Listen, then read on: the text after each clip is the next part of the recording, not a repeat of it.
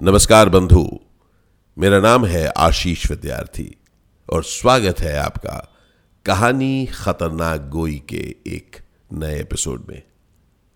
आज की कहानी है द हेडलेस बॉय सुनने के लिए तैयार हैं आप? द हेडलेस बॉय पहाड़ी लोग, पहाड़ी जीवन, जंगल और उसकी शांति। सब कितना हरा भरा खुशहाल सा दिखता है। कहते हैं, पहाड़ अपनी तह में न जाने कितने राज छिपा कर रखता है। ऐसी ही खूबसूरत वादियों के बीच बसी थी एक जगह जिसका नाम था डोहिल। दरअसल डोहिल स्कूल्स के लिए जाना जाता था। Dow Hill school, Glen Hill school, Victoria boy school ये स्कूल, वो स्कूल स्कूल स्कूल स्कूल। एक बात तो है, पहाड़ों में स्कूलिंग का अलग ही मज़ा होता है। मौसम हमेशा सुहावना रहता है और प्यार, ऐसे ही मौसम में तो फलता फूलता है। प्यार, जिसकी पहली बौछार हमें छूकर निकलती है स्कूल में। जब हम सामने पढ़ा रही टीचर को न देखकर पास के गर्ल्स रूम में बैठी नूपुर, स्मिता और काजल को देखते हैं। मतलब इनमें से किसी एक को देखते हैं जो आपके दिल को सुकून देती है, जो कभी भी आपकी तरफ़ नहीं देखती, मगर फिर भी आप इस उम्मीद में महीनों काट देते हैं कि एक दिन तो उसे पता चल ही जाएगा कि एक लड़का उसे एक टक निहारता रहता है। खैर, एक फिल्मी डायलॉग है ना, किसी चीज़ को अगर शिद्दत से चाहो तो पूरी कायनात उसे तुमसे मिलाने की कोशिश में जुट जाती है। तो भाई साहब, स्कूल में वो पूरी कायनात होती है आपके और उसके दोस्त, जो आप दोनों का नाम इतनी बार लेते हैं कि दोनों नाम एक दूजे के लगने लगते हैं और फिर और फिर प्यार हो जाता है। प्यार। प्यार जो दो हिल जैसी जगह पर होना स्वाभाविक भी है, जहाँ सुबह का रंग अलग, शाम की तासीर अलग, जहाँ जिस तरफ़ से देख लो सब कुछ एक पेंटिंग सा लगता है। ऐसे ही हसीन शहर का काला सच भी होता है।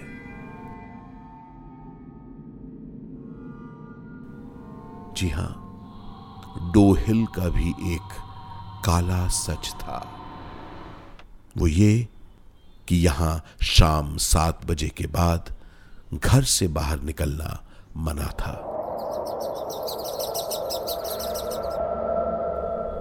एक तो शाम ढलते ही यहाँ की गलियाँ अंधेरे में डूब जाती थीं क्योंकि यहाँ कोई स्ट्रीट लाइट नहीं थी, मगर डर अंधेरे का नहीं था।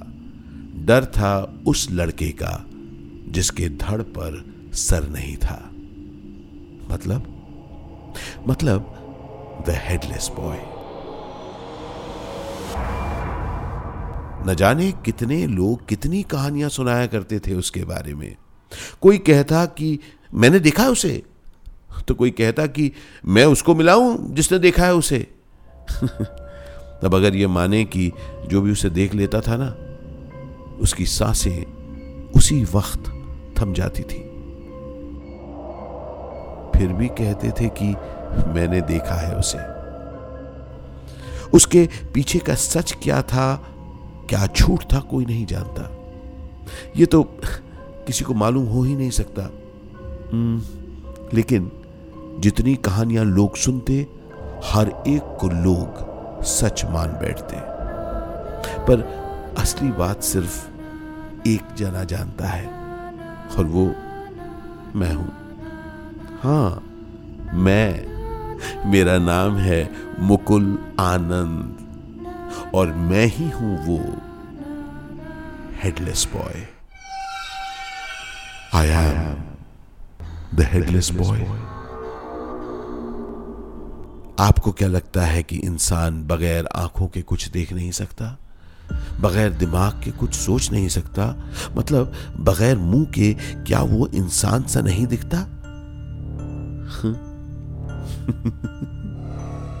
सही सोचा है आपने। क्योंकि बगैर सर का इंसान इंसान नहीं होता।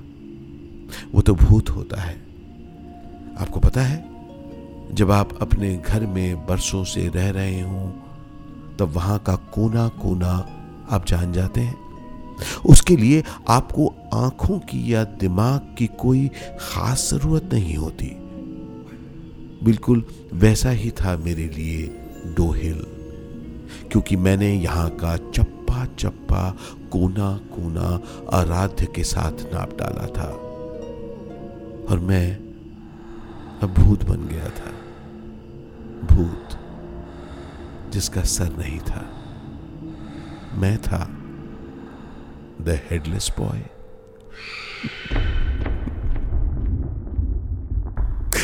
मज़ेदार बात बताऊँ आपको। यहाँ डियर पार्क के चपरासी से तो मेरी ऐसी जान पहचान हो गई थी कि वो डियर पार्क बंद हो जाने के बाद भी हमें बैठे रहने देता था। मेरी और आराध्य की जोड़ी बिल्कुल बर्फ़ी फ़िल्म के हीरो हीरोइन जैसी थी। मैं बहुत शरारती था। और वो बहुत ही समझदार थी। इतनी समझदार कि वो मुझे कभी दुखी नहीं होने देती थी। जहाँ मेरे माथे पर थोड़ी सी शिकन पड़ी कि वो तुरंत मेरी परेशानी को दूर कर देती थी। हमें मिले सिर्फ़ दो साल हुए थे, मगर ऐसा लगता था, मानो बचपन के दोस्त हो हम। हाँ मगर कहते हैं ना कि लव स्टोरी तब तक पूरी नहीं होती जब तक उसमें विलन की एंट्री नहीं होती। तो यहाँ भी एक विलन था आराध्य का एक्स बॉयफ्रेंड शानू। शानू, जब तब उसे अकेला पाकर उसका रास्ता रोकता, उसे मुझसे दूर होने की धमकी देता, मगर आराध्य ने मुझे कभी कोई बात नहीं बताई। वो शायद नहीं चाहती थी कि यह बात, ये फसाद मुझ तक आए। मगर एक दिन आखिरकार शानू ने अंधेरे में डूबी एक गली में मुझे धर दबोचा। मैंने खूब हाथ पैर मारे, मगर मगर वो अकेला नहीं था। अक्सर ऐसे लोगों के साथ देने के लिए पाँच छह लोगों का ग्रुप होता है।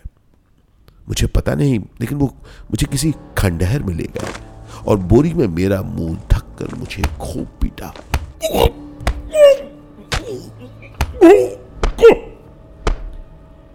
इतना पीटा उन्होंने मुझे कि मैं अधमरा हो गया। मैं उनसे पूछता रहा कि, मुझे बता तो दो कि मैंने क्या किया है? मगर सालों को मारने से फुर्सत मिले तब ना, आखिरकार वो भी थक गए।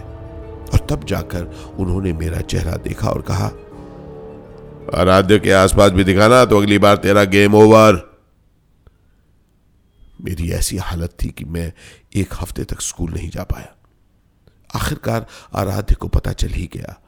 उसने आव देखा ना ताव और जाकर भरी मॉर्निंग असेंबली में शानू को दो थप्पड़ जड़ दिए। शानू के लिए ये बहुत बड़ी बात थी, क्योंकि शानू स्कूल का डॉन था और सब बच्चों के सामने किसी लड़की ने तमाचा मारा। ये किसको पसंद आता? और खासकर स्कूल के डॉन को। उस समय तो शानू गुस्से का घूट पीकर रह गया। मगर उसकी लाल आँखों में गुस्से की आग साफ़ छलक रही थी, जिसे शायद आराध्य देख नहीं पाई थी। खैर, मैं तो इन सबसे दूर दवाइयों के सहारे उबरने की कोशिश कर रहा था। यह खबर मुझ तक पहुँचती, इसके पहले ही आराध्य मुझे देखने आ गई। उसे पहली बार मैंने रोते सुबकते देखा।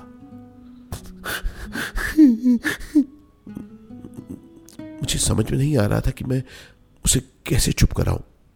आराध्य ठीक ठीक है आराध्य देखो, मैं तो ठीक हो गया हूँ, आराध्य। मतलब ठीक हो जाऊँगा। मैं तो उठकर डांस करने की हालत में भी नहीं था, जिसे देखकर वो अक्सर हंस पड़ती थी। मैं सोच रहा था कि मैं क्या करूँ ताकि उसे हंसा सकूँ। मुझे डांस करता देख वो ज़रूर हंसती थी, लेकिन मैं तो इस हालत में नहीं था कि डांस कर पाऊँ। आराध्य उस दिन मुझसे माफ़ी मांग रही थी कि उसने शानू की बात मुझसे छुपाई थी। खैर, अब शानू को तो उसकी करनी का फल मिल गया था और मैं तो वैसे भी लगभग ठीक हो ही चुका था। उस दिन आराध्य के चले जाने के बाद मुझे लगने लगा कि क्या आराध्य ही है जिससे मैं शादी करूँगा। हाँ मतलब मैं जानता था कि अभी हम दोनों सिर्फ़ सोलह साल के ही हैं, मगर ऐसा पहली बार लगा था मुझे किसी लड़की के साथ शादी करने की बात पहली बार मेरे दिमाग में आई थी।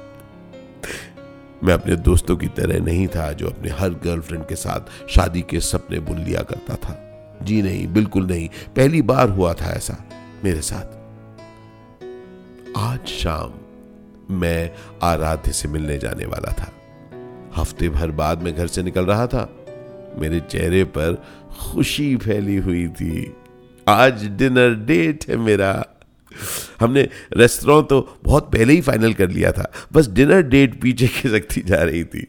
आज जाकर वो रात आई जब हम फाइनली वहाँ मिलने वाले थे। मैं बहुत एक्साइटेड था। मैं टाइम से एक घंटे पहले ही पहुँच गया था। मगर मगर मगर पता नहीं क्यों तो दो घंटे हो गए थे, अभी तक नहीं आई थी वो। आज कहानी इतनी तक। ही अगला हिस्सा, अगली बार।